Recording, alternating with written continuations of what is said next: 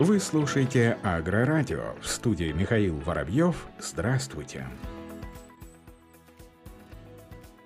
Фосагрорегион займется повышением почвенного плодородия, как информирует пресс-служба Российской ассоциации производителей удобрений, крупнейшая российская сеть дистрибуции минеральных удобрений Фосагрорегион, группа Фосагра и Агроплем, независимый лабораторный кластер, подписали меморандум о сотрудничестве в сфере повышения почвенного плодородия. Фосагрорегион и Агроплем объединят усилия для предотвращения потенциальных рисков российских сельхозтоваропроизводителей, связанных с деградацией деградации эрозии почв, снижением почвенного плодородия и биоразнообразия. В рамках совместных проектов компании планируют предоставлять российским аграриям сервисы агрохимического анализа, обеспечивающие контроль важнейших показателей почв главного фактора сельхозпроизводства. Как подчеркнул гендиректор Агроплем Кирилл Касадуров, сотрудничество между Фосагро регион и коммерческой почвенной лабораторией Агроплем позволит обеспечить аграриев комплексным агрохим-сервисом и вооружить современными инструментами для оптимизации системы минерального питания растений, повышения урожайности и качества продукции.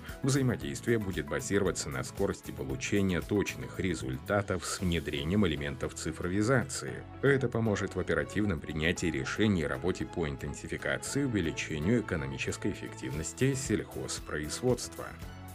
Потребности в минудобрениях на этот год закрыта полностью. По последним данным Минсельхоза России и Аграрии увеличили закупки минудобрений на 15% до 4 миллионов 580 тысяч тонн в пересчете на 100% действующего вещества. Об этом сообщает пресс-служба Российской ассоциации производителей удобрений. Таким образом, годовая потребность в минудобрениях в 4 миллиона 520 тысяч тонн, заявленной Минсельхозом России в феврале этого года, обеспечена на 100% и в настоящее время уже идут поставки продукции под потребности следующего года. Закупки минудобрений стимулируются стабильной ценовой ситуацией на рынке. Учитывая резкие макроэкономические изменения волатильности внешних рынков, производители минудобрений еще в середине июля-начале августа в добровольном и превентивном порядке зафиксировали цены и предоставили скидки аграриям. Созданная успешно применяется методика определения ценовой доступности удобрений. Все заявки заявки сельхозтоваропроизводителей на минудобрение под осенний сев были удовлетворены к 1 октября.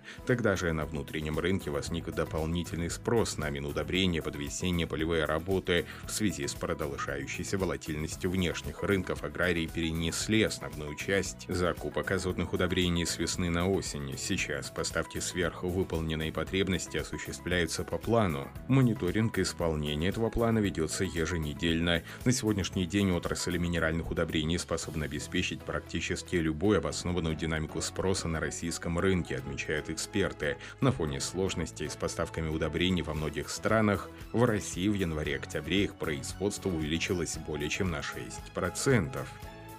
В начали выпускать биологические СЗР, линейку продукции филиала фирмы «Август». Вурнарский завод смесевых препаратов расширили биопестициды. Об этом информирует пресс-служба Минсельхоза Чувашии. Сейчас годовой объем выпуска химической продукции достигает 25 тысяч тонн. Новые препараты, предназначенные для борьбы с насекомыми и вредителями, выпускаются в форме водного раствора. Они содержат натуральный инсектицид растительного происхождения, полученный из растений рода рода сафора, так один из биоинсектицидов линейки эффективен против тли, паутинного и войлочного клещей, трипсов, тепличной белокрылки, гвоздевой листовертки, цикадок и совок. Он используется на яблоне, груши, розе, томате, огурце, защищенного грунта, винограде и сое. Благодаря мягкому воздействию препарата на насекомых опылителей можно не выводить улья из теплицы, а опрыскивать растения при закрытых литках. Другой биопрепарат содержит в составе не только инсектицид, гербицид растительного происхождения, но и вазелиновое масло, которое обволакивает насекомых, тем самым лишая их кислорода. Препарат предназначен для ранневесенней обработки плодовых деревьев и кустарников от зимующих вредителей, таких как щитовки, ложно-щитовки, клещи, тли, медяницы, листовертки и моли.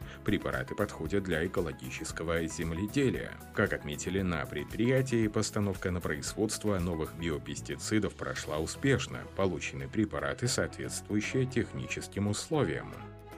На Ставрополье собрали рекордный урожай яблок в сельхозорганизациях и фермерских хозяйствах края. В текущем году собрали 48,5 тысяч тонн яблок при урожайности 201 центнер с гектара. Это является рекордным показателем по урожайности за всю историю садоводства региона. Об этом сообщает пресс-служба Минсельхоза Ставрополья. Как отметил первый вице-премьер правительства края Владимир Ситников, это результат не только благоприятных природно-климатических условий 2021 года, но и аграриев, которые доказали, что на Ставрополье могут успешно применяться лучшие мировые возможности в сфере садоводства. Экономическая эффективность яблоневых садов сложилась следующим образом. В обычном саду при урожайности 80 центнеров с гектара рентабельность составила 18%, в интенсивном саду при урожайности 170 центнеров с гектара рентабельность 23%, в суперинтенсивном при урожайности 230 центнеров с гектара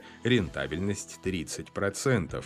Это еще раз доказало, что постепенный переход Ставрополья к модели суперинтенсивного садоводства принес свои плоды. И на сегодняшний день в структуре посадочных площадей сады с плотностью свыше 2500 деревьев на гектар уже занимают 21%. Роскосмос планирует выращивать на орбите улучшенные сорта растений. Корпорация планирует создавать в космосе улучшенные сорта пшеницы, ржи, ячмени и винограда. Об этом заявил гендиректор госкорпорации Дмитрий Рогозин, передает РИА Новости. Как отметил гендиректор, выращенные на орбите сорта пшеницы, ржи, ячмени и винограда будут возвращены на Землю. Планируется, что такие растения будут более устойчивыми к заболеваниям и вредителям различного рода. Также Рогозин пояснил, говорила, что до этого все эксперименты по выращиванию растений на орбите проводились, чтобы разнообразить рацион экипажа и отработать системы, где можно было бы получать пищу при полетах в дальний космос. Переговоры о постановке эксперимента идут не только с Российской Академией Наук, но и с частными лабораториями. Кроме того, по словам Рогозина, в космосе можно будет создать более выносливые сорта растений, поскольку там семена и ростки будут подвержены сильному влиянию космической среды, радиации, яркому потоку поток ультрафиолетового излучения. Ранее сообщалось, что Российская Академия Наук может отправить на МКС своего космонавта, чтобы он помог с проведением эксперимента по выращиванию модифицированных сортов винограда. Австралия создаст Академию селекции растений, Школа сельского хозяйства, продуктов питания и вина Университета Аделаиды в партнерстве с рядом других организаций создаст Академию селекции растений Австралии, которая займется разработкой новой исследовательской программы, связанной с выведением новых сортов приоритетных сельхозкультур и исследованиями признаков их устойчивости. В рамках новой Академии ученых появится возможность продолжить работу в этой области и поддерживать прочные связи с промышленностью. Университет Аделаиды и компания AGT известны успешным выведением новых сортов мягкой и твердой пшеницы, ячменя, канола, люпина, тритикаля и бобовых. Новая академия будет опираться на это существующее селекционное наследие. Как отметил гендиректор AGT Гайден Кучел, благодаря своей деятельности в области селекции Австралийская академия расширит возможности агропромышленного сектора Австралии и максимизирует будущую прибыль для производителей. На этом все. Оставайтесь с нами на глав агроном.